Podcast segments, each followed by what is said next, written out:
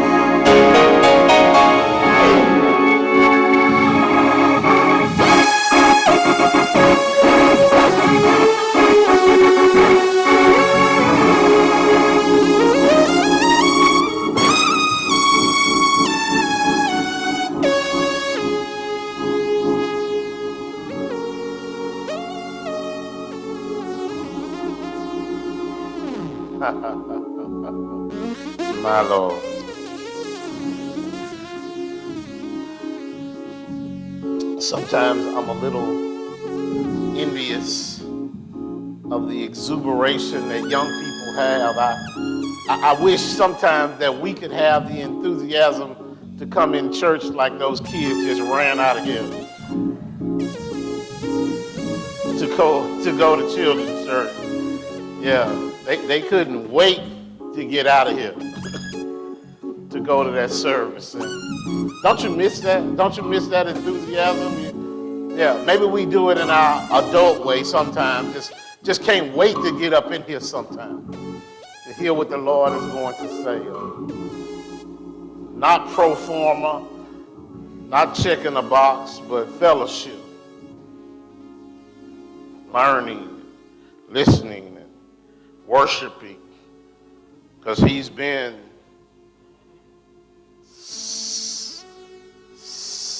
so I don't even know how to say it, so I say yes. That's right, that's right. O to the power of infinity. Amen. Uh, uh, to to us, but to me too. Amen. Well, when we were in March and we had guest teachers come, we reached a point in our Bible study. Um, we'd going book by book, and one of our wonderful teachers, I believe it was Brother Dada, pretty certain it was, um, did a study on the book of Judges. And um, there's so much wisdom in the book of Ju- Judges that it's just been on me again to do some teaching from that. And so the Lord has given me, I think, a study that I believe we can have on the book of Judges. Um, and you maybe you want your Bible for this one and pull it out. If you use a Bible app, that's fine. But uh, we're going to start and, we're going to go as far as the Lord says so. I always put that out there. The book of Judges, right after Joshua.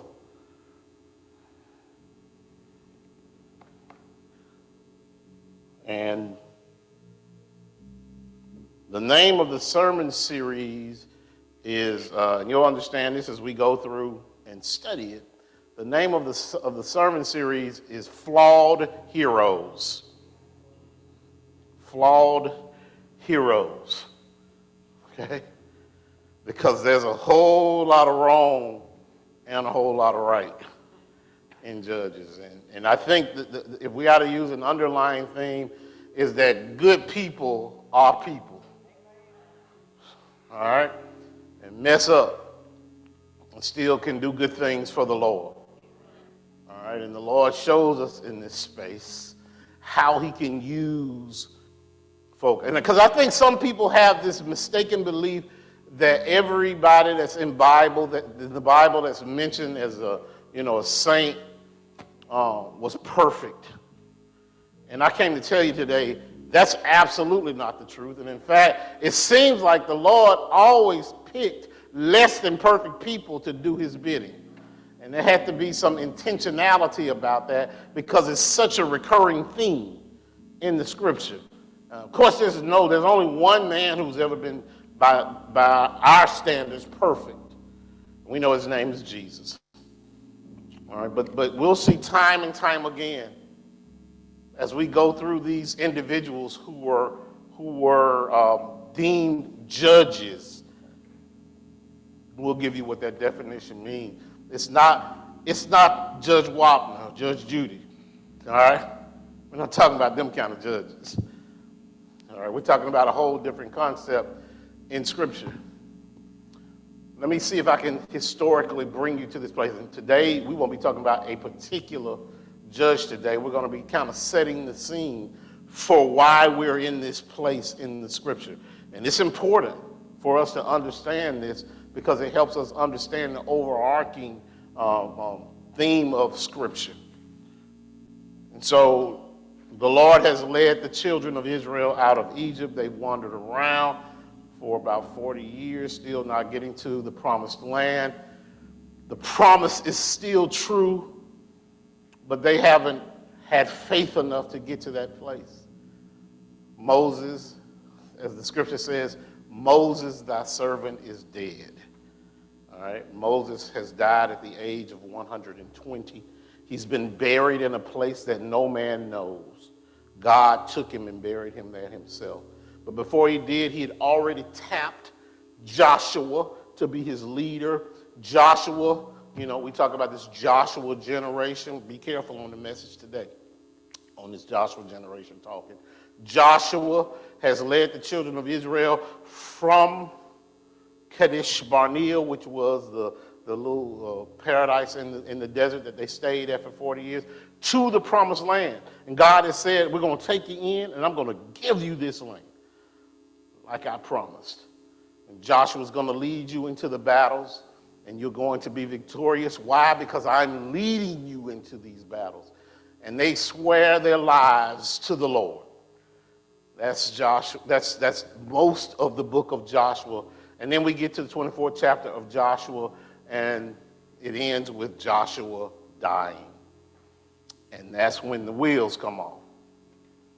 That's when problems start. And so, chapter one of Judges, I'm not going to read it for you, I'm going to synopsize it because our message is going to center today on chapter two. Chapter one of Judges leads us into God telling them, Go to this land and take it, and I will give it to you. And if you do everything I tell you to do, then you'll receive the promises that I'm assuring you you, you want. Okay? So they go in, and initially, Mason, they start doing exactly what the Lord tells them to do.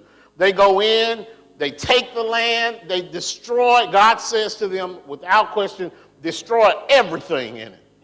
Don't leave anything.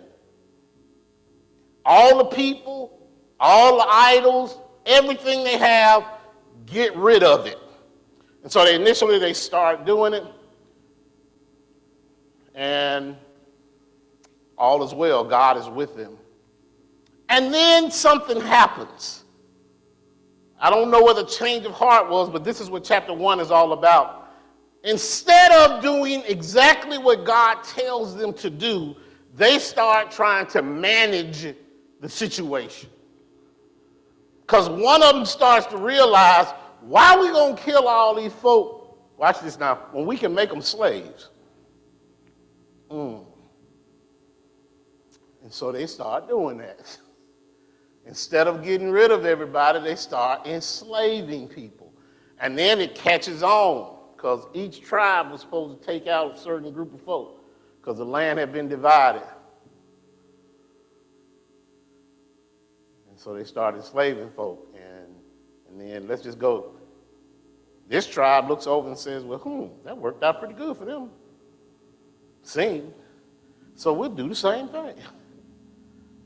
But the backdrop to that is they're not doing what God tells them to do.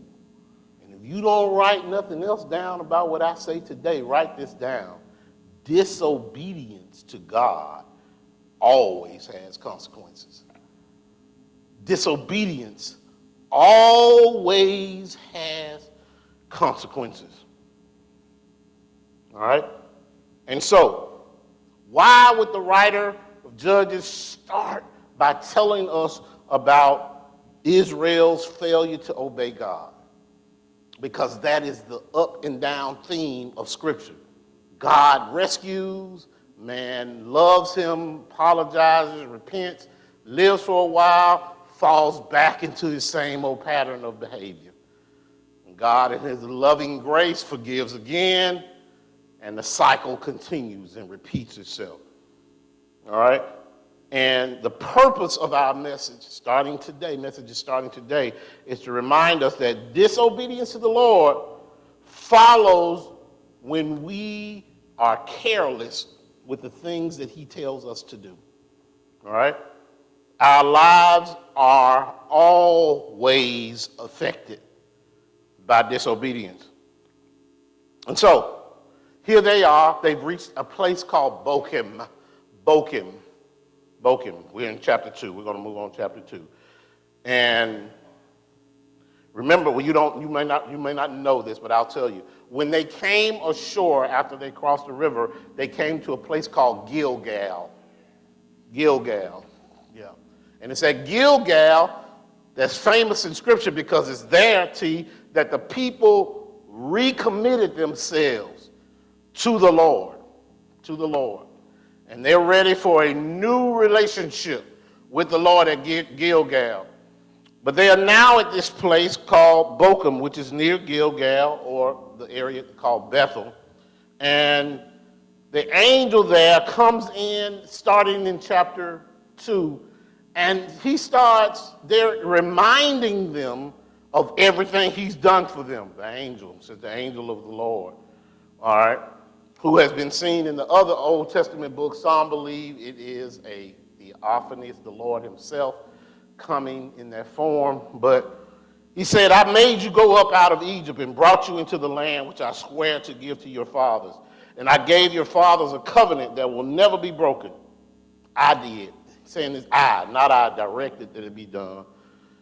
And they were instructed to clearly not make any uh, leagues or agreements with the inhabitants of the land, but they were to eliminate them, destroy them, destroy all of their false religions.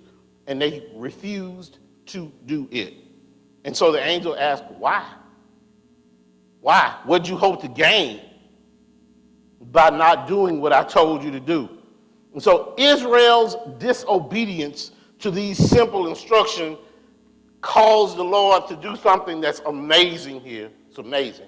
He said, No longer am I going to allow you to get the victory when you go into battle. Well, that, now that's enough of pause right there. But then he says, And in fact, I'm not going to drive them out of the land anymore the ones I told you to drive out of the land will now, watch this, be your stumbling block. Yes, the ones I told you to get rid of will become pricks in your side, will become stumbling blocks for you. They will, in fact, intertwine you and cause you to have problems because what God wanted was for folk to make a choice of him or them. And so I'm going to give you full freedom, because that's what folk want, right? They want to make their own choices, even today. Now you're going to see today's symbolism and what's going on here, and I don't know that it's just symbolism. He said, he said, in the end, I'm not going to make them leave the land. I'm going to make you leave. How in the world God has for all this time sought to give the children of Israel this promised land. And because we go into it, or they go into it with the wrong idea, he says, I'm not going to drive the ones in there out. You're going to end up leaving the promised land because of your disobedience. And so here we are, chapter 2. And a catastrophic thing happens. I'm going to start reading at verse 8 verse 7. And the people served the Lord all the days of Joshua and all the days of the elders who outlived Joshua, who had seen all the great work that the Lord had done for Israel. Verse 8. Verse 8. And Joshua, the son of Nun, the servant of the Lord, died at the age of 110 years. And they buried him within the boundaries of his, inherit, his inheritance and Timnath and Timnath Heres in the hill company, uh, country of Ephraim, north of the mountain of Gaash. Verse 10 is your most significant verse in this. And all that generation also were gathered to their fathers. The B part says, and there arose another generation after them who did not know the Lord or the work that he had done for Israel. And verse 11 says, And the people of Israel did what was evil in the sight of the Lord and served the Baals. And they abandoned the Lord, the God of their fathers, who had brought them out of the land of Egypt and went after other gods from among the gods of the people who were around them and bowed down to them. And they provided and they provoked the Lord to anger. They abandoned the Lord and served the Baals and the Ashtoreths. So the anger of the Lord was kindled against Israel, and he gave them over to the plunderers, who plundered them. And he sold them into the hand of their surrounding enemies, so that they could no longer withstand their enemies. And so this message today, the title of it in this in this series, the name of this message, the title of this message is Second Generation Syndrome. Second Generation Syndrome. The Lord starts by telling us that these people are careless because they should have seen this coming. He's been pretty clear in everything he's directed them to do so far. Yeah. But watch this in case you missed what I just read. He said, It won't be you, but it'll be the next generation that will reap the problems that were caused by your disobedience. Not you, but them. They're going to experience it the next generation will have the pain that comes from the fruit of your disobedience. See, the, the, first generation, the disobedient generation, didn't actually feel the pain. No, no, no, no, no, no. No. Nothing that was drastic seemed to happen to them. They gradually assimilated into the culture that they were not supposed to be a part of. And so these verses that we're talking about today are full of God's painful grace. Painful. Because he tells the people in advance the cause of your hard lives comes from not doing what I told you to do. Simply put, the people fail to drive out the enemies as God had instructed them to drive them out. To follow God meant that they would have had to be against the pull of the cultures in which they were immersed. Somebody ought to hear me today. You got to go against the grain of popularity. You got to go against the grain of what feels right. You cannot be part of what you're in. You have to be separated from it. And that's what have, that would have been them following what God said. Instead, they simply assimilated into the surrounding culture. Nobody really enjoy, uh, enjoys being against what seems natural to everybody else. No, no. Nobody wants to be outside what's popular. When you say to yourself, and your children say it to you all the time, everybody's doing it. Nobody wants to not be a part of everybody that's doing it. It takes courage and discipline not to be a part of everybody that's doing it, and that's what God was calling them to do. If you read the record of their failures, although it's all listed in the first chapter of, uh, of, of Judges, they tried to manage what God said should be eliminated. And this caught them up in a problem.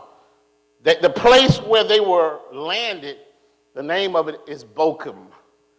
There is no irony here. Bochim means weeping.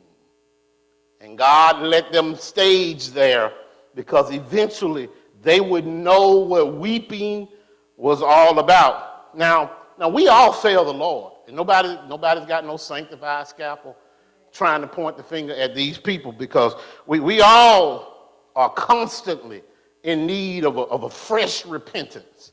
Yeah, we, you know, we make up with our mind on right and need to turn over and pray immediately because something jumped on you already that means you out of league with what the Lord said. But, but that's not the issue that Israel had. They were disobedient in a deeper context. All right? The disobedience they suffered was more foundational than simply not doing what the Lord said to do. It was more foundational than that. They failed to drive out their enemies when they first entered the promised land. And they were still not driving them out when God came about them. So not only they failed initially to do what he told them to do, and then they continued in that pattern of behavior, not driving them out. And they had done this, somebody's gonna be, they had grown accustomed to living with what God said should not be accommodated. They were acclimated to Rome.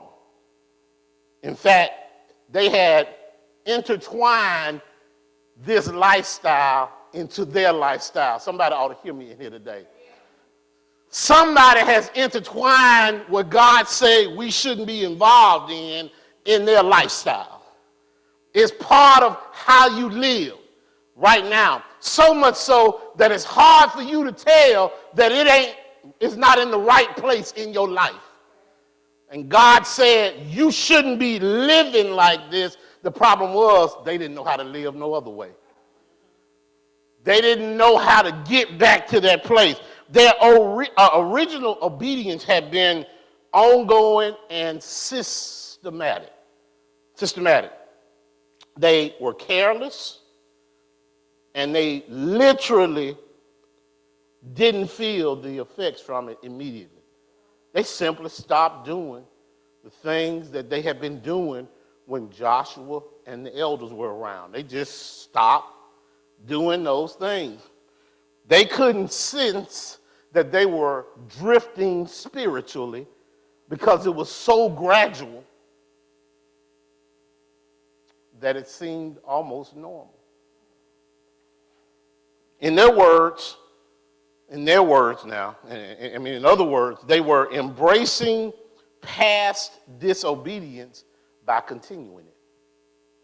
So, because they didn't push it away, they were really carrying it on.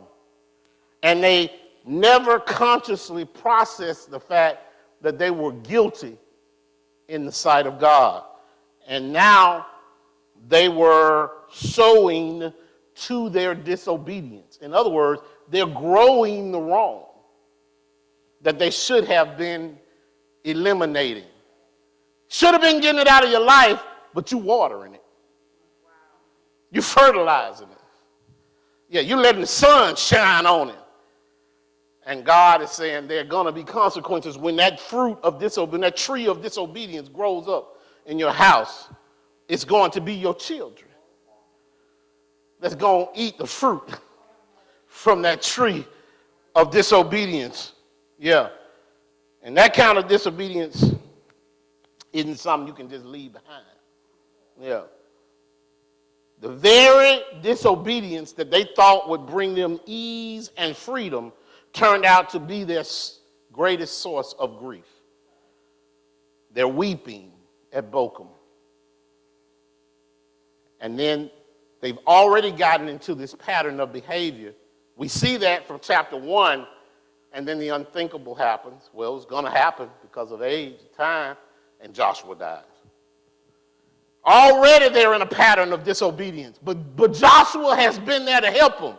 Whenever they do wrong, Joshua's been there to help them get right. And as long as Joshua was there, they get right.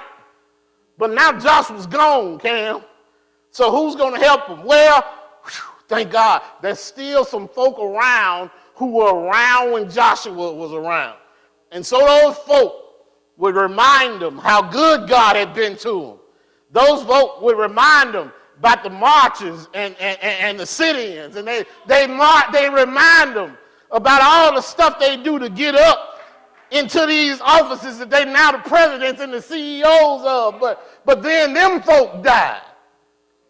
And so Joshua's gone.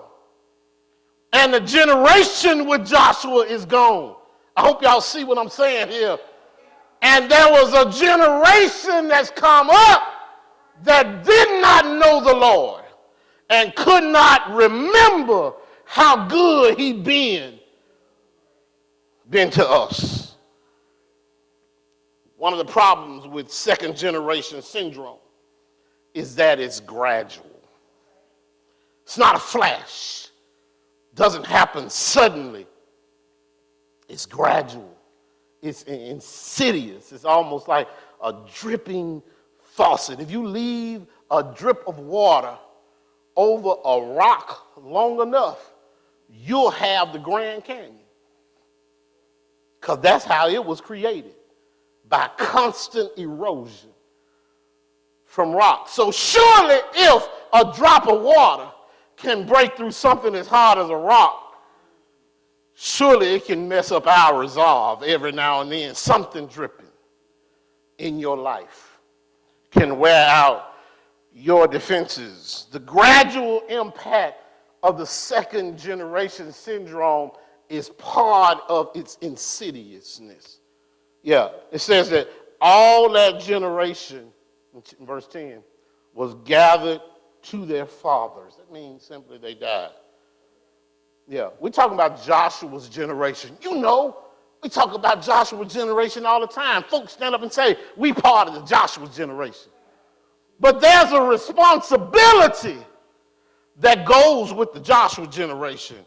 Not just the celebrating that we broke through and got to the promised land. There's a whole lot of folk right now on TV now that talk about they the Joshua generations of the movement. They made it happen and they got us in places and all them professors. You see it all these uh, these colleges and universities and all these folk in these corporations came through because of the hard work of the Joshua generation. And because, and it's true, and we have to celebrate them and thank them for the hard work they did and the lawsuits they filed and the suffering they went through and all the problems they had. And they remember that it wasn't because of them, but it was because of the Lord that He brought us through. They know that. They have no problem telling us about that. They know entering the promised land. Even the first black president of this country had to step back and, and give, pay homage to that generation that had made it possible for him to stand and take that oath back in 2008. He understood that it was the Joshua generation that got him, got him over. But then we've been having a whole lot of Joshua generation funerals. And that's a problem because the Bible says that this scene is replicating itself. Yeah, the Bible says that when that generation had died, had been gathered to the fathers, it was that next generation, that second generation, that started having the problem. These were the people who had heard the words of Joshua. These were the people who had walked the streets with King, I mean Joshua. These are the people who had gone through all the protests. But then after them came a generation who didn't know the Lord or the work that he had done for Israel. Yeah, it's another generation that came up that took off the restrictions that we had gone through, that said the formalities that we went through, getting those jobs was no longer needed.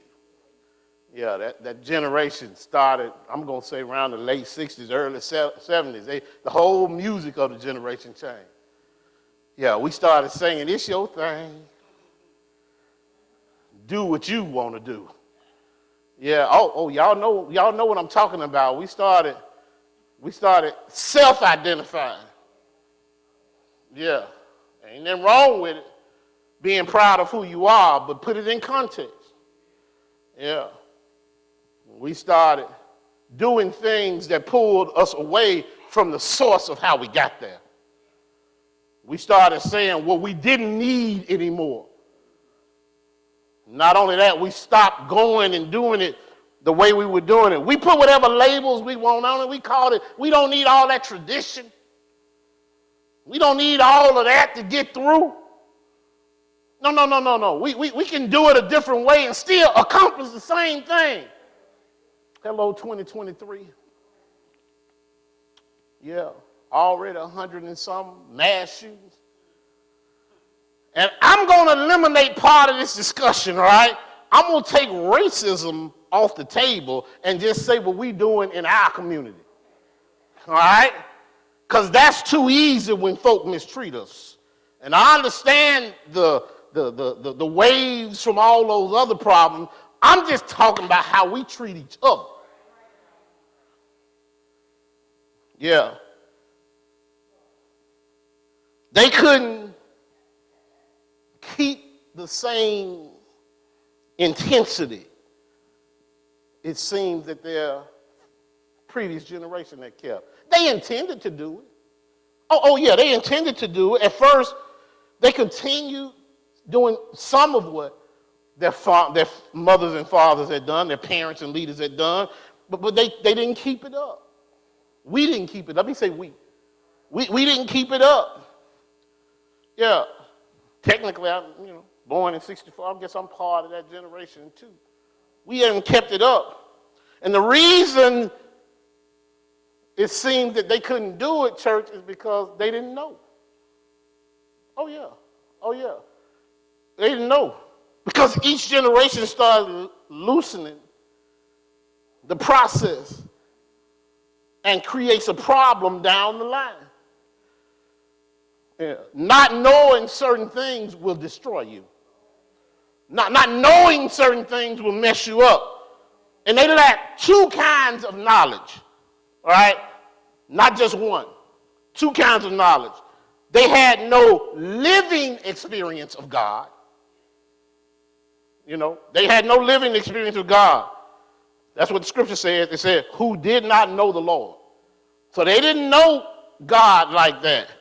And then they had no knowledge of what God had done in the past, which means that nobody was teaching them or they weren't going into the spaces to be taught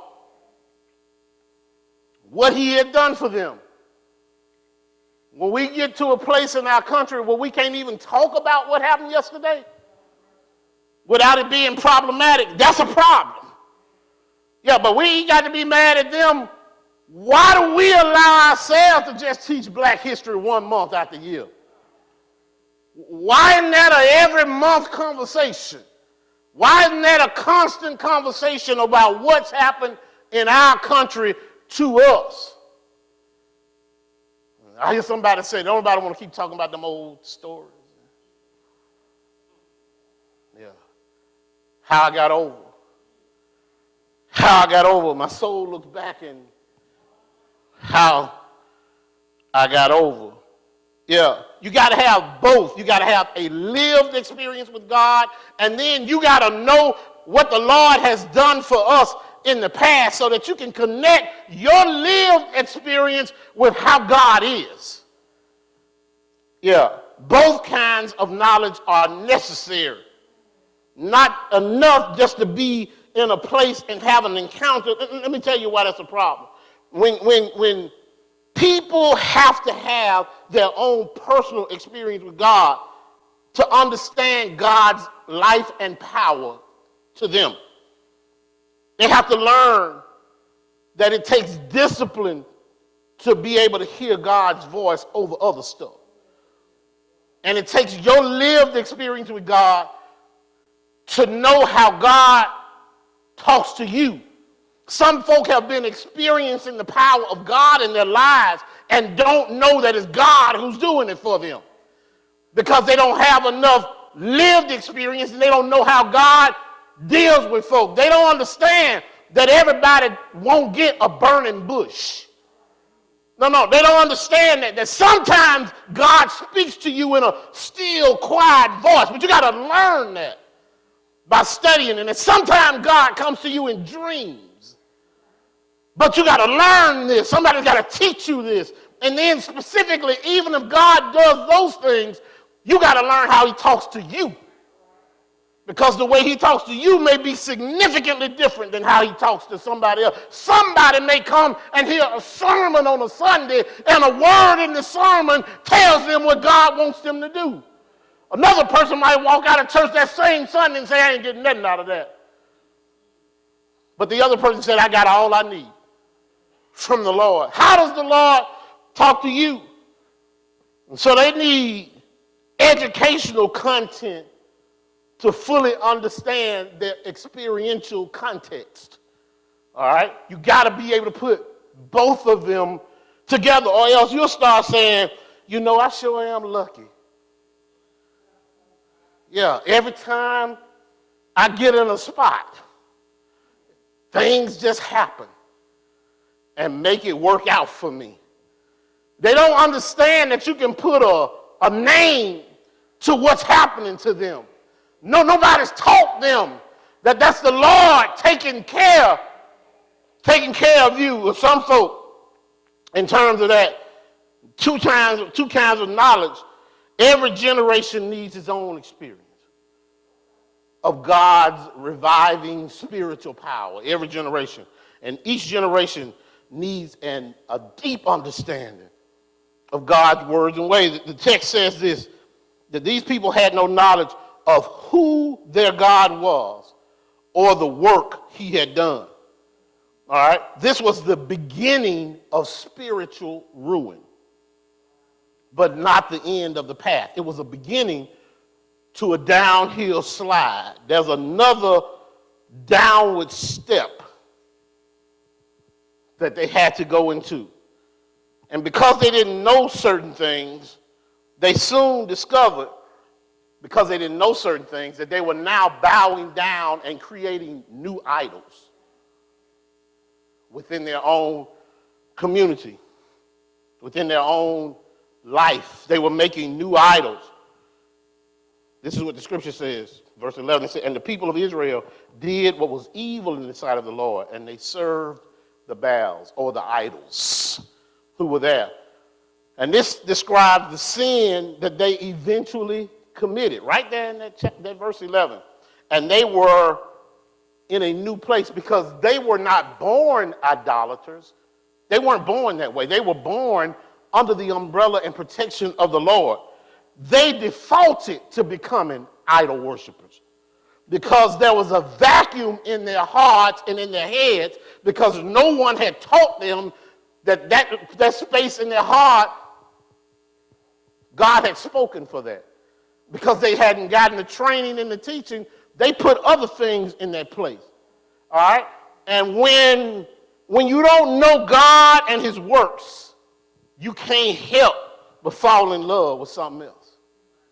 When you don't know what he's done for you, because there's a vacuum there. So you start picking up on parts of the world systems around you. You start, you start learning yoga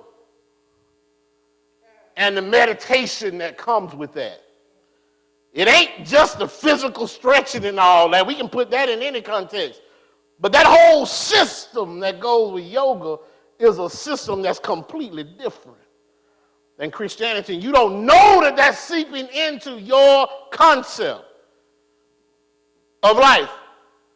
People will meditate but not pray. People talk about karma more than they talk about the Holy Spirit.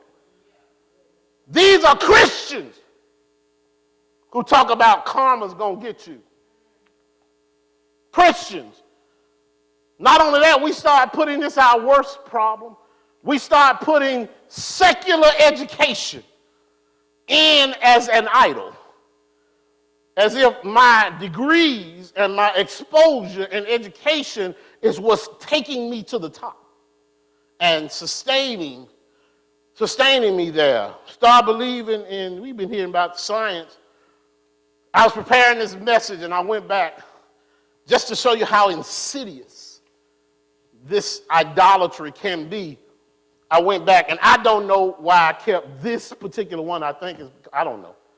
I don't know. This is a this is a an exam that I took November 2nd, 1981. I was a freshman at UAB, psychology class. And I've made reference to it before, but the fact that I actually have it, I did pretty good on the exam. Yeah, did pretty good on, on this exam. Were some others that I probably didn't keep. Burn them up straight out the door. yeah. But on this one, we're talking about different forms of philosophy. Now, this is a little boy that's been raised in the church. Sunday school, every Sunday I was there teaching. Whatever else we had that the church had going on, we were there. But the world drip, drip, drip. The world is going to keep coming at you. And if you're not strong enough to understand what's going on and protect what you know, then it's easy for you to turn into that space. And so I'm looking, I'm looking, and I'm looking at what the instructor, who clearly was not a believer, in this, talking about these different answers that I've given in red. And I wrote on answer number six about a philosopher named Kierkegaard. You may have heard of him. Kierkegaard. And I wrote this Kierkegaard said that the key to believing in God is faith. Come to Sunday school. He said that the Bible was just a historical document and that Jesus was fully man and fully God at the same time. He also said that God was infinite, spiritual, and permanent, and man is finite, physical, and temporal. And that in order to be truly faithful, we have to believe God in all the above. That was my answer. He took one off. All right? And he said in the comments, contrary to reason, to think Jesus was fully man and fully God. That's what he wrote on my paper. That, that, that's, the, that's what so the system is telling me that what I believe in, not just what Kierkegaard said, that I put in my answer that Jesus was all man and all God. He tells me it's contrary to reason to believe that. And then I was reading it, and he said, I, there's, there's, there's, there's one answer I gave that he lauded. I don't know what philosopher I was writing, but in, on question eight, I wrote, my answer was, one might think that since there is evil in the world, there is no God. Because if God were uh, omnibenevolent, he would not like to see his creatures suffer. If he were omnipotent, he would have the power to stop the evil. And if he were omniscient, he would know all of the evil that exists.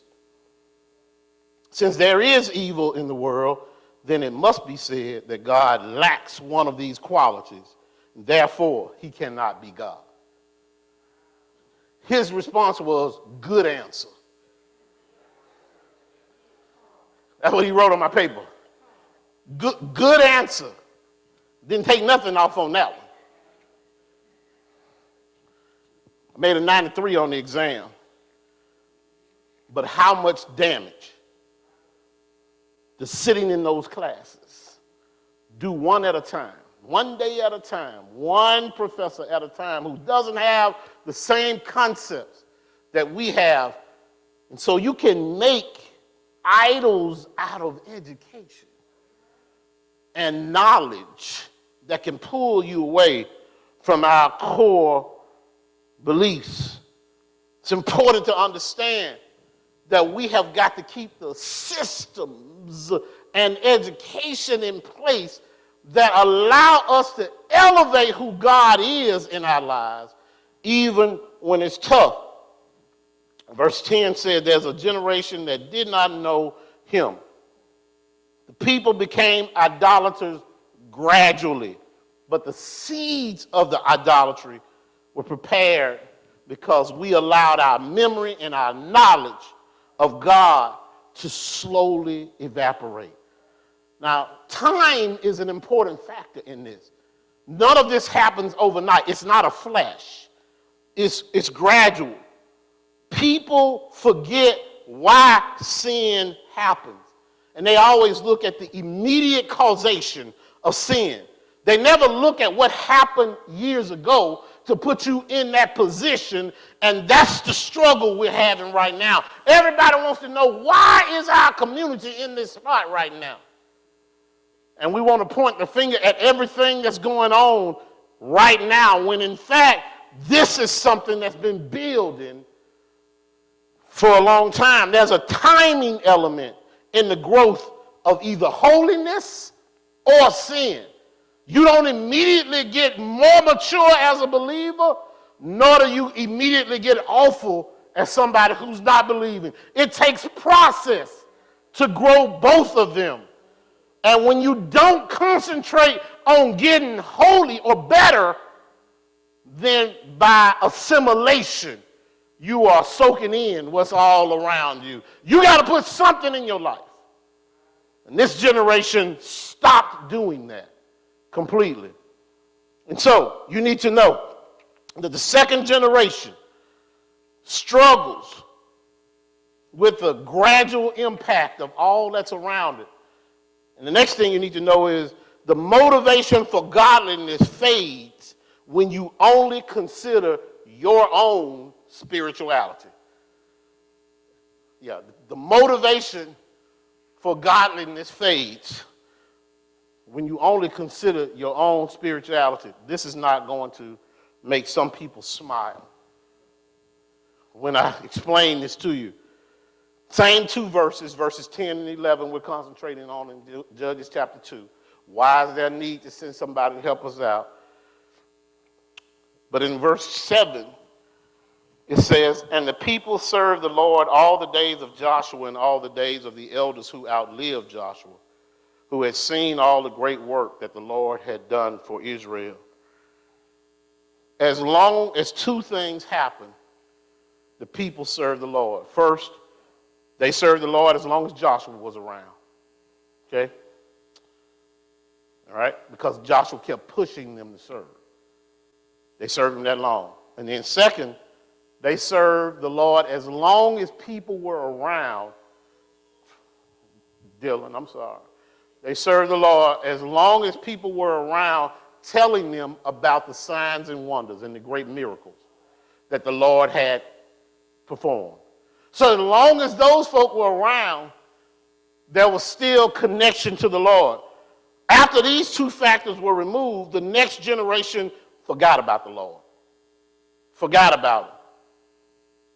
There's another motivation, motive for godliness, not just knowledge of your own experience, not just knowledge of what the Lord has done in the past, but I think without this third factor, then true godliness probably fails. It often fails. So you can't consistently make the most godly decisions in your current life until you consciously make those decisions for the next generation.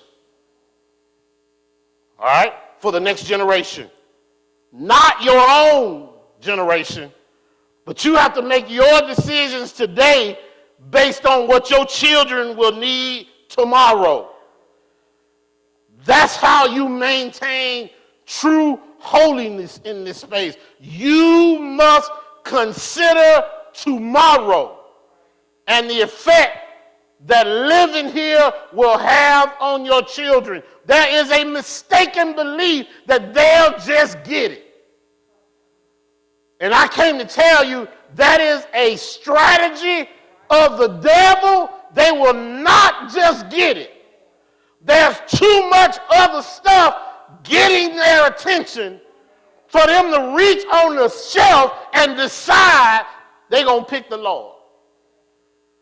Too many problems in that way of preparing children for tomorrow.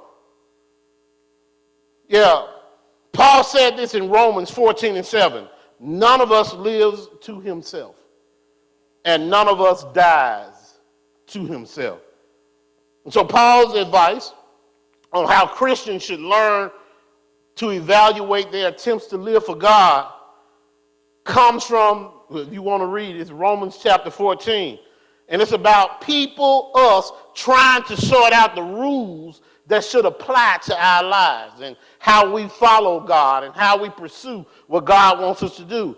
And there are a whole lot of different situations that can come up, and people bring a whole lot of different ability to the discussion and levels of maturity. There are some people who've been in the church for 50 years, but in truth, they haven't really grown much at all in those 50 years. They're never to raise their hand and admit that, but they still have the same level of understanding of the Bible because they've never made themselves learn more.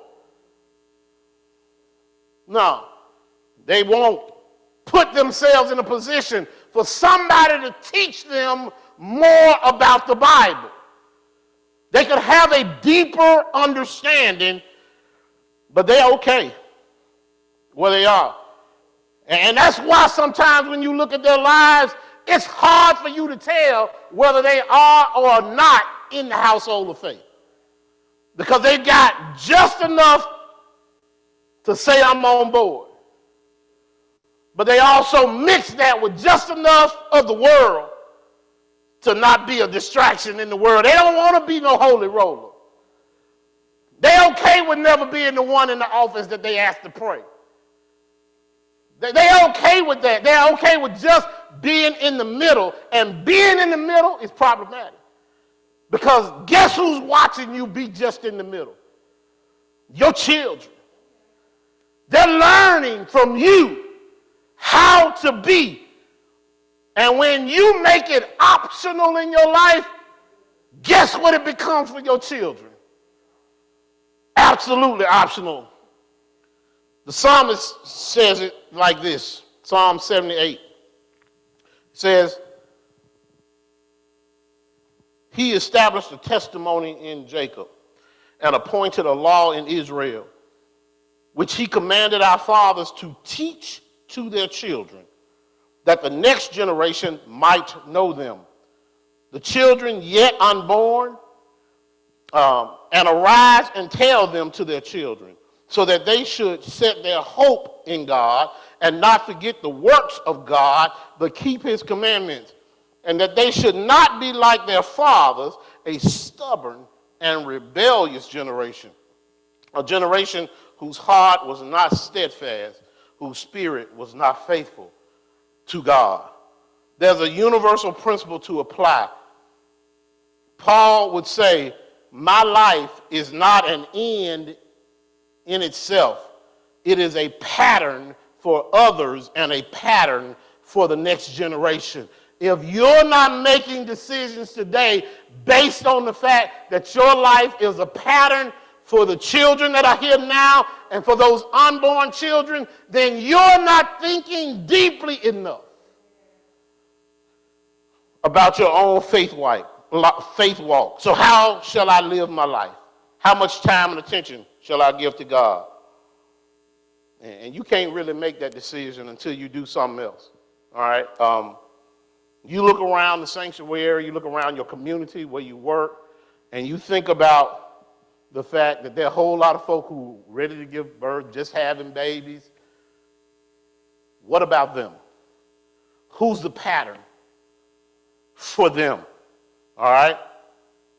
That the next generation might know them. God wants you and me to live our lives thinking about our choices and how they affect unborn and newly born children.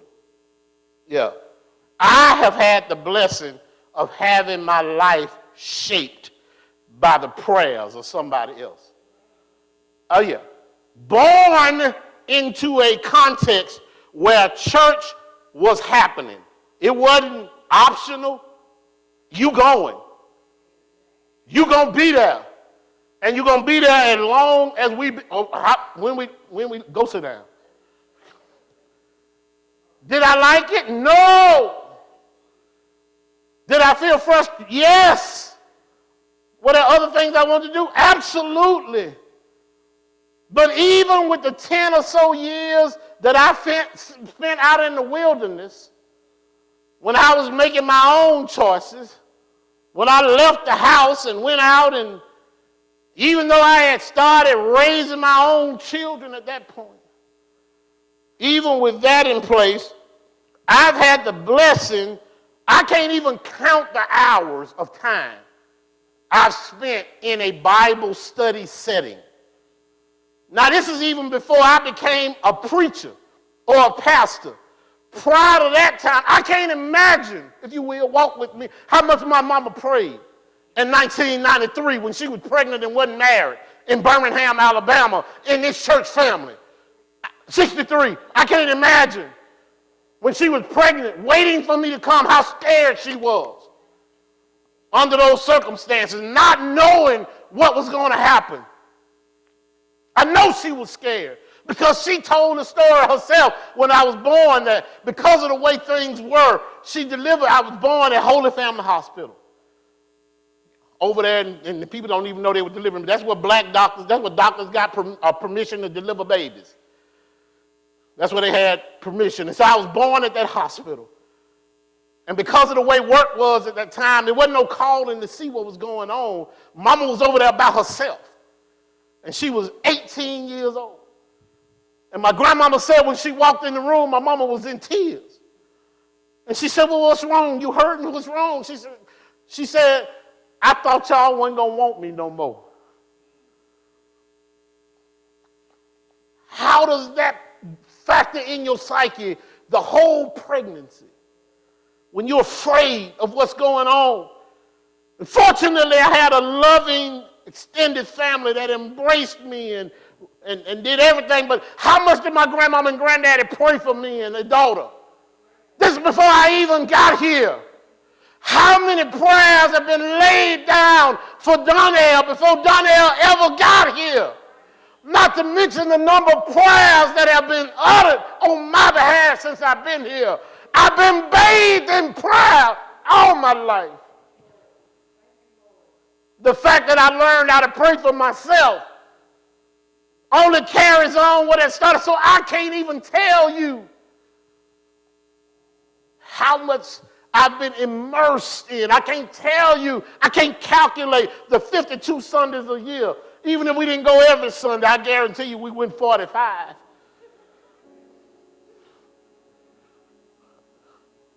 And this is before I had a choice.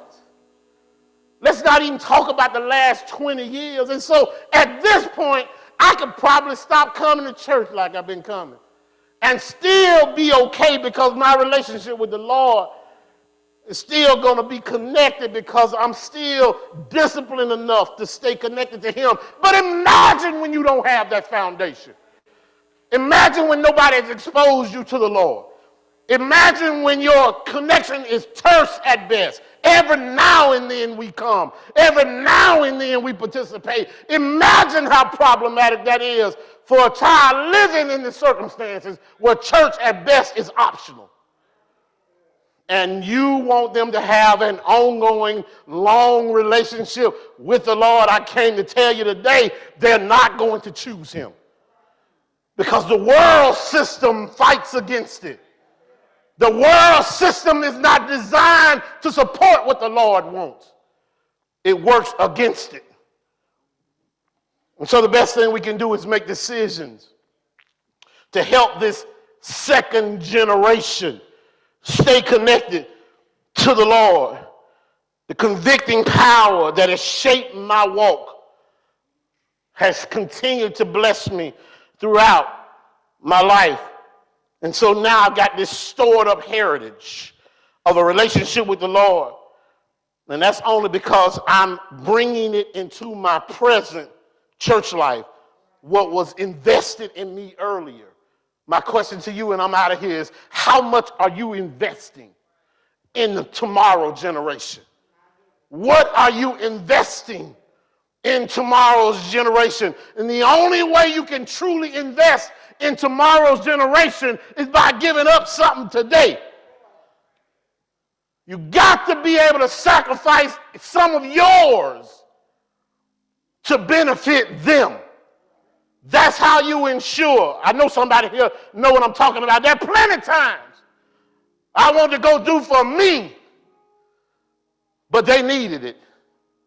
They needed a connection. I can't tell you all the times when church had to happen, when the relationship, when something had to be done in the relationship with the Lord, and I had to give up something that I that I wanted to do. There's a great difference that's coming. We don't see it yet. We're starting to see what our not doing for this generation has done. We're starting to see it. We're going to blame it on COVID. Yeah, going to blame it on the world, but it's us. It's us because the same God who brought us to COVID brought us through COVID. That same God. COVID gonna be lied on just like the devil lied on. Truth of the matter is, some of these decisions that are COVID and the devil being blamed for, we ought to take the blame for what we haven't done. They'll be better educated. They'll make more money than us. They'll be able to go and do things that some of us have never even dreamed of. Yeah. Uh, but they won't have a stored up heritage without us giving up something in this life, some conveniences in our lives. Judges 2 and 10 will become prophetic for the next generation. Yeah. They'll look back in 30 years or 40 years, and somebody will read in Scripture, and there arose another generation after them who did not know the Lord or the work that he had done for Israel. My prayer is that we don't make it so. My prayer is that we fight with everything we have to make sure that our babies and all of those associated with them have everything they need to understand who the Lord is and what He's done in their life. I pray you shout it all over your house. I pray you walk it out in your life, that you tell them every day that if it had not been for the Lord on your side, you don't know where you'd be. I tell you, make them read, make them write, make them do everything. Don't ask them if they want to do it. As long as you got control, I'm telling you, discipline them to have a relationship with the Lord. Stop all this freedom because the kind of freedom that they the world would have you think that your children need pulls them away from the Lord. It doesn't draw them to the Lord. While you in charge, be in charge. I came to tell you today, you're going to be praying one way or the other. Pray for them to grow in grace while you can control them. Because otherwise, you're going to be praying on the other side. Lord, keep them. Keep them while they're away from me. Job had enough sense to understand that even when his children were grown and they went out and partied all night long, Job would get down on his face and pray for the sins they might commit while they were celebrating. Pray for your babies. Make them know that it wasn't mama and it sure wasn't daddy that ensured the possibility of a right to eternal life. Make sure they understand that that man we talk about at Easter on the resurrection was a real live man who walked this earth, who talked to friends, who celebrated. And that man died for them. He gave his life for them. Make sure they know that if it had not been for that man named Jesus, that none of us would have a right to eternal life. Make sure they understand that. Make sure they can celebrate with you on that great getting up morning when one day all God's children are going to be able to celebrate and see Him for ourselves. Make sure they understand that. And don't take for granted that you got time to do it because they can't hardly go to school. They can't go to a 16th birthday party. They can't go to a, a library. They can't hardly come to church without something happening that we didn't expect. Be ready. Have them ready. Let them know that Jesus loves them. It's still just as simple as Jesus loves me. This I know, for the Bible tells me so. Teach them. Right now, we're going to welcome anybody here. I, I know I can't hardly get out of this one. It's been tearing me up all week long. Second generation needs this present generation to do its job. And if we do our job, then I'm encouraged that the next generation will be all right. Come on, brothers. Doors of our church are wide open. Whosoever will, let them come right now.